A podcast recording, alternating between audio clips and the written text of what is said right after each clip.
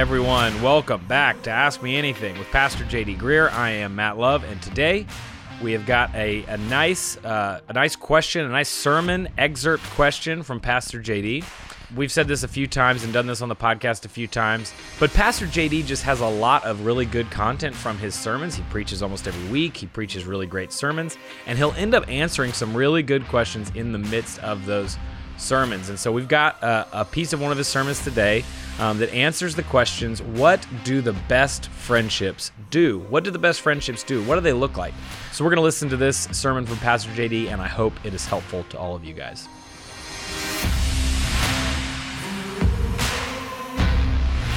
The importance of friendship. There are several things that this friendship provided for David. These are what true friendship does for us too. Letter A, again, if you're taking notes, this friendship shielded David. Jonathan alerted David to danger that, that David was unaware of. He saw things that David could not see. I love this verse in Ecclesiastes. Again, written by Solomon, wisdom might maybe coming from David. Two are better than one. If either of them falls down, one can help the other up, but pity the fool who falls alone and has nobody to help him up. If two lie down together, they will keep warm. But how can one keep warm alone? Though one may be overpowered, two can defend themselves, but a cord of three strands, that is not easily broken. Now, I will freely tell you there is a part of that verse that does not speak to me. I'm not lying down with another dude to keep warm unless we are in the tundra and it is literally a matter of life and death. I have a strict no spooning rule with my friends, okay? But still, but still, the central point is solid. Together is better. And that's partially because our friends see danger in our lives before we do. Y'all, the definition of a blind spot is something you can't see because you're blind to it. When I've challenged certain people on their lack of friends, sometimes they'll be like, I don't really have these blind spots. I'm like, if you, if you knew they were there, they wouldn't be called blind spots. You can't see it, but your friends can. Often that blind spot is in your own heart. Proverbs 18:1, an isolated man ends up seeking his own desire and will rage against all sound judgment. When you get isolated, selfish heart deformities like weeds begin to grow unchecked. Think of it like the yard of a, of a blind person.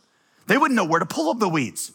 That's what happens to an isolated man. The late David Powlison, a Christian counselor, used to paraphrase Proverbs 18:1 this way. He would say, Things that grow in a secret garden always grow mutants. I've told you this before, but I think it bears repeating. I was speaking at a conference um, a few years ago with a guy named Paul Tripp, who's a Christian counselor who's been spoken here. Great uh, guy, read all of his books. Um, we were backstage, and news had just come out that week on yet another one of these mega pastors, a good guy, a good guy who had fallen. I can't remember exactly what it was in his case, abusing power, inappropriate relationship or something. And, and, and so I just asked Dr. Tripp, I was really kind of shaken by it. And I just said, I don't understand why. These spiritual giants, or at least those who seem to me like they are spiritual giants, why are they so easy to fall? I'll never forget what he said. He kind of he kind of sat back and he he thought for a second and he stroked his mustache because y'all remember that one, right? It's a doozy. Right? He Just strokes his mustache and he's like, he said two things. Two things. He said, number one, he said, I noticed that all these guys, they begin to separate themselves from peer community. He said, Now, I use the word peer community, peer, because they are extroverts and they almost always have people around them. He said, But I mean peer community where somebody can look into their lives and say, That's not right. Somebody who is their equal, somebody that doesn't report to them or worship them. He said that, and then that's compounded by the second problem, and that is they forget, they think they've gotten past indwelling sin. And they think that because they've been successful in ministry and because God uses them, that they're somehow no longer susceptible to those, those early temptations that used to plague them when they were a young Christian. He said, and it just lies dormant until the right moment, and then it springs up and it overtakes them. One of the best decisions I've ever made, and I've told y'all this, was moving into a neighborhood together with a group of friends, not into the same house, obviously, but you know, in the in different homes in the neighborhood. These are people who can see into my life. They notice the weeds in my heart. They ask about them and they help me pull them up. Now, I, some of you are like, well, that's not a possibility for me right now. That's just one way to apply this. The point is, there are things that you can do to open up your life to other people. For example, I know of one single guy in our church who was struggling with a porn addiction. And so his friend said, You know what? I'm moving into your apartment with you for a month. That's pretty radical, but it helped it helped. Are people close enough to you to speak into your life? Just be honest. When is the last time, when is the last time a friend told you, just looked you in the eye and said, that's a stupid decision? You know, if you do this, it's gonna hurt your relationships, it's, it's gonna hurt your marriage, it's gonna hurt your testimony, or, or they said something to you like this that just doesn't seem like a wise use of your money. Hey, ah, I'm not sure it's immoral, but is that the wisest thing to do? Or they just said to you, I'm not sure this is the wisest relationship for you to be in right now. When's the last time somebody told you something like that? If you can't remember a time, there are two possible explanations for, for the reason you can't remember. If number one, you're just so perfect that you don't need that kind of, of, of critique anymore. The other possibility is that you haven't let people in close enough to see what's going on or given them permission to speak. And my money's on that latter one. This friendship shielded David. Here's the second thing it did it strengthened David. Jonathan spoke courage into David's life when David was ready to give up. He reminded David that God had great plans for his life, even when David's world seemed to be collapsing around him. True friends multiply your strength. God designed our hearts to work that way. This is fascinating. I was reading this um, book called Locking Arms by Stu Weber. And uh, he points out that when geese fly in a V formation, you look up there and you see them in the sky in a V formation. They do that because they add at least 71% flying range when they fly than they do when they fly on their own. 71%. And that's because the wings of the bird in front of them create an updraft that makes flying easier. So all the birds in the V are benefiting from the draft coming from the one in front of it. You say, well, what about the poor sap in the front? Yeah, that one meets all the wind resistance.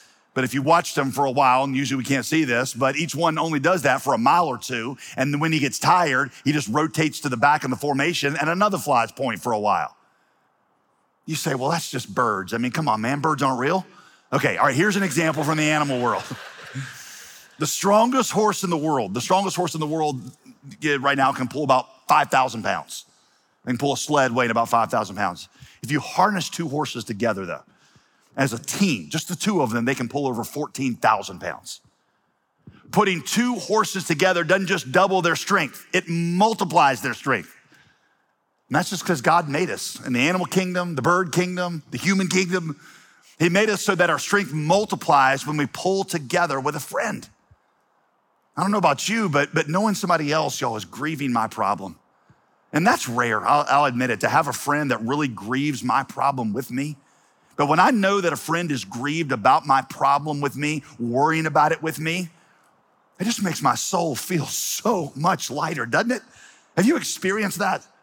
One of the greatest experiences of my life is when somebody looks at me and genuinely says, You got a friend in me. You got troubles, I got them too. There isn't anything I wouldn't do for you. We stick together, we see it through because you got a friend in me. That's an old hymn, right? And that, no, I'm just kidding. That's Woody from Toy Story. But it's true. But it's true. Close friendships sustain and strengthen us. Um, interestingly, I was reading, um, rereading something Tim Keller said the other day about marriage. I thought this was fascinating. He said, in times of distress, it's not the romantic parts of the marriage relationship that help. In times of distress, it's the friendship part.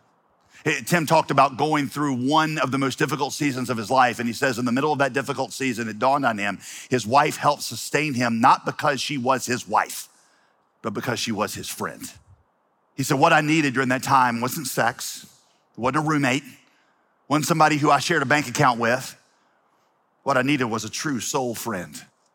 And that should be an encouragement, by the way, to all of you, to all of us, whether you're married or not, because it means that what is most helpful to us in times of need is something available not just to married people, it's available to non married people. What you need is a friend. And so Dr. Keller says to married people or to those looking to get married, you must do everything possible. You must pay any price to be best friends with your spouse. Good marriages, he says, are not basically romance garnished with a little friendship. Good marriages are friendships that are garnished with a little romance. And for those of you who are not married, it means that the most sustaining parts of marriage are available to you. It's not sex or sharing a bed, it's a friendship. Listen, y'all, God said it's not good that man should be alone, but you understand marriage is not the only way that we stop being alone. In fact, in some ways, friendship eschatologically, or when you look into the future, is more important than marriage because while marriage is only temporary, friendship is eternal. So this friendship shielded him, it strengthened him. Lastly, it shaped him. Later on, we're gonna see David show extreme generosity and selflessness with others. After tragedy had struck Saul and Jonathan's house, David asked if there was any of Jonathan's descendants that he could show kindness to. And David found that Jonathan had one living relative, a, a little boy named Mephibosheth.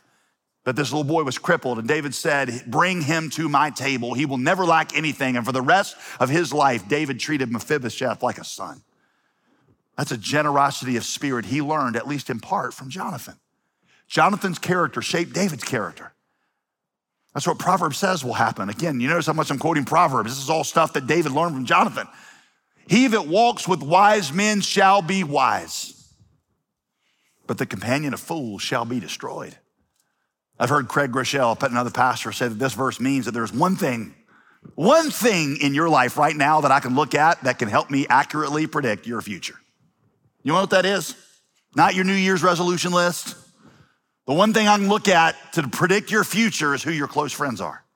The one who walks wise men becomes wise. The companion of fools, they're headed to destruction. Craig says, he says, you show me your friends and I'll show you your future because you become the average of your five closest friends. Look at your five closest companions right now. You're going to become the average of them in the days to come. You say, well, that's depressing. Yeah, the good news in that is that if you want to change your future and you're not sure where to start, you have a very actionable step. Change your close relationships. I often say to you, it's not the dreams you dream that determine your destiny. It's the small decisions you make. And one of those most important decisions is who you do life with, who you walk closely with.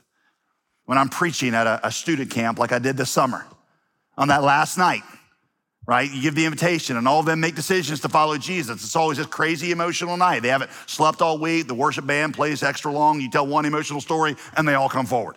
That they come saying, I'll do whatever Jesus wants me to do. And I always tell them, that the difference in those who continue on with the decision and those who falter in it is simply determined by who goes home and changes their friendships.